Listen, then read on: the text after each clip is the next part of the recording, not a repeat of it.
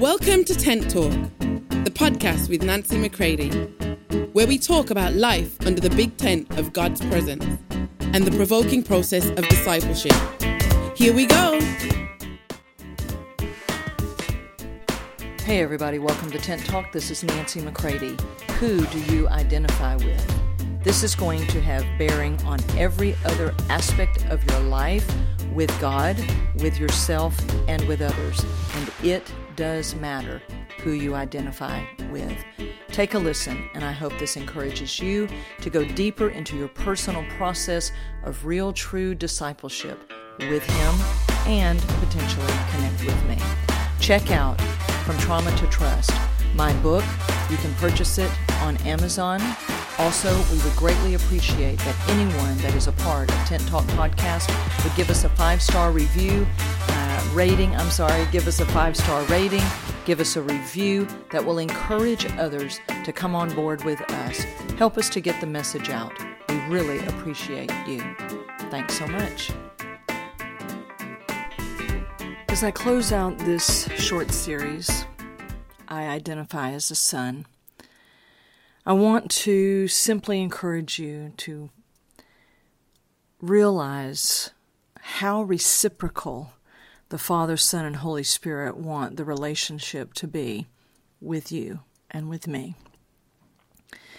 Reciprocal means they have poured life into us, they have sought us out, they have done everything necessary for Plan A to still be on, that they would have sons in the image of Jesus who would live in abiding oneness with them and mature in their way of life, their very nature.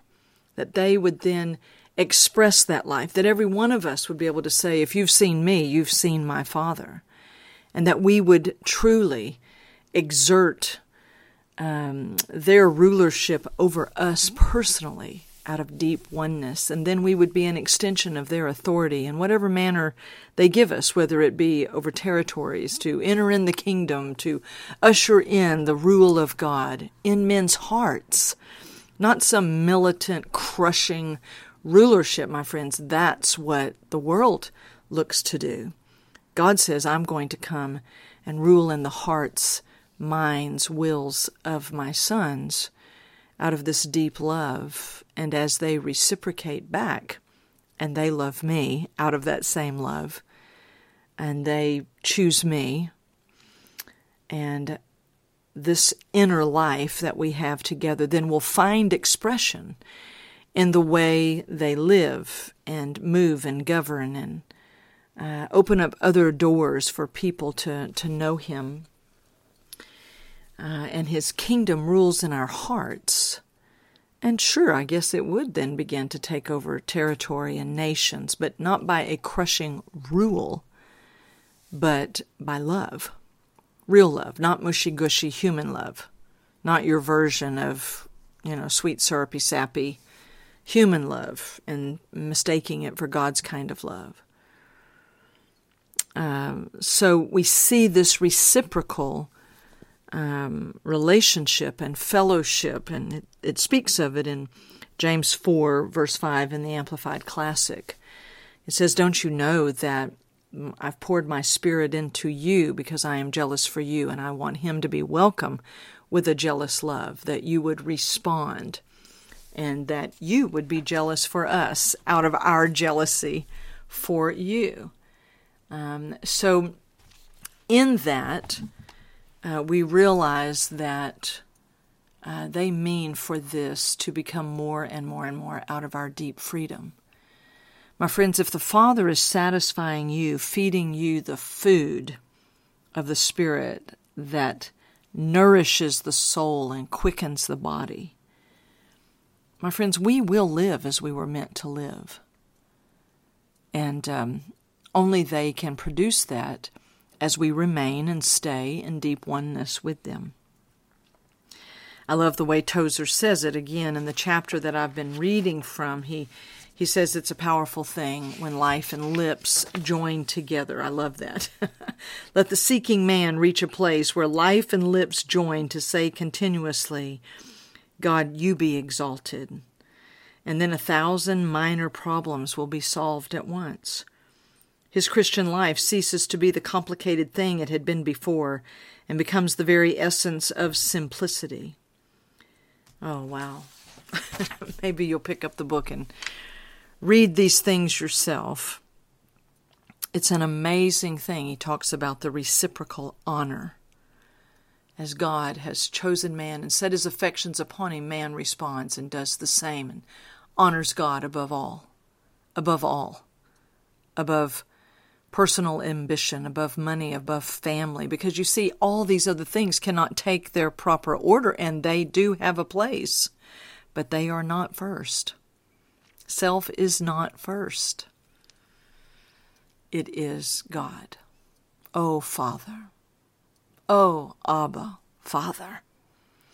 As maturing sons, not as you know, little babies that just keep crying Papa as it's though it's some, you know, place to, to remain.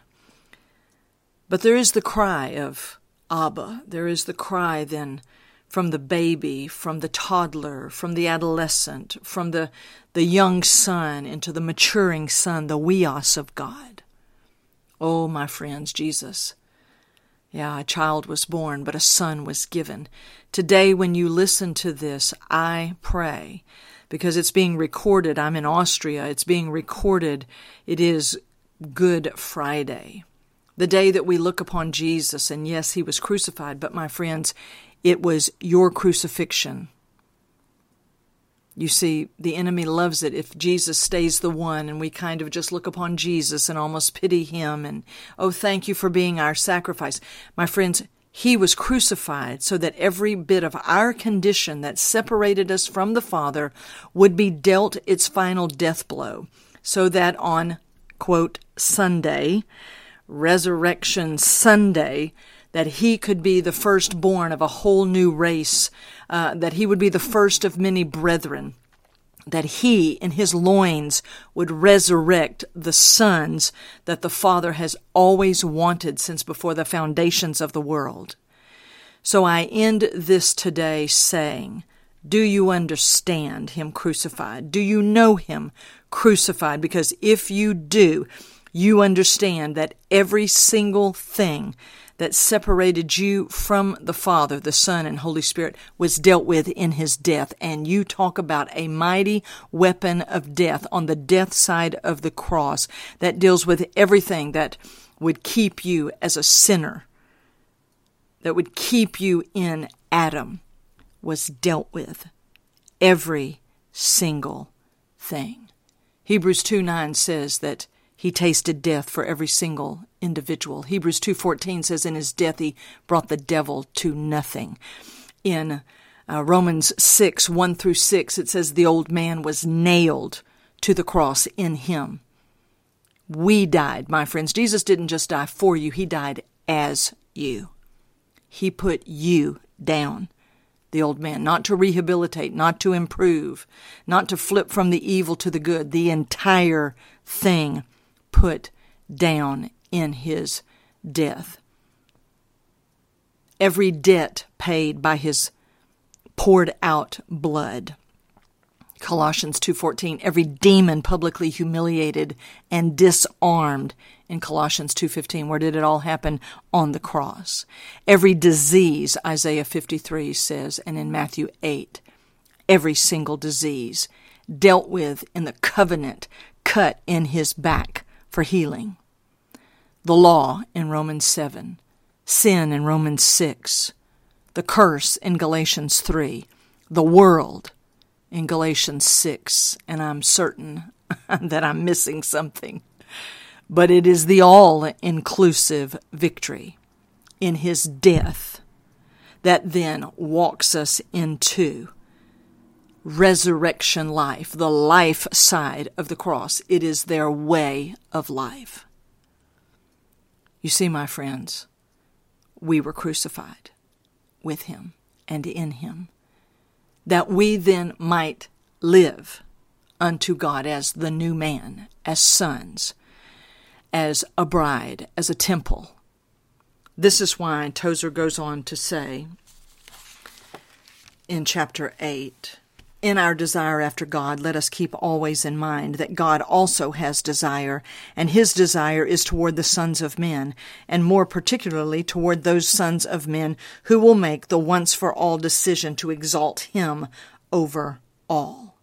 For why did he die? 2 Corinthians 5 tells us that this one died, and died for all, so that men might no longer live unto themselves, but unto him. Back to the quote from A.W. Tozer. Such as these sons are precious to God above all treasures of earth or sea. In them, in these sons, God finds a theater where He can display His exceeding kindness towards us in Christ Jesus. With them, with these sons, God can walk unhindered. Toward them, these sons, He can act like the God He is. Oh, my friends, God can move unhindered in these ones. God can be the God that He is. He doesn't have to walk on eggshells and, and, and keep us from having conversations because we stay in such shallow levels of immaturity. He can't say anything to us without us being offended and, and so confused that we leave and we deconstruct and we do this and we do that. My friends, He is working in His sons right now. You can celebrate Easter, but my friends, this is a life that we live in every single day. I identify as a son. And I thank God for how He has dealt with me as with a son, how He and His ways have dealt bountifully with me. I exalt Him over all because He has made that possible. He made that possible. He made me a lover of Him. I did not make myself that. He has made me a lover of Him. And I pray that He will be able to move unhindered in me, and He can do it any way He wants. He can be the God that He is and express Himself through such sons. Oh, could it be that this will be the church of the firstborn, as it says in Hebrews 12. He's about to move, my friends, and He's about to move through those who have finally said, He is all. He is everything. And not by just some emotional religious exclamation, but by a deep, deep working of the fullness of the work of the cross in Jesus and in the way of the cross. That's how the new man lives unto him, the same as Jesus. So, here we go, my friends. I pray this has brought deep encouragement to you today and whatever day it is that you find yourself here at Tent Talk listening to this. Be encouraged. Identify as a son and watch how he pours into you, and the two of you walk into this hour of history as one. And I promise you, it will lead to great production. Love you all. For more information on Nancy, please visit nancymccready.com or follow her on social media at nbmccready.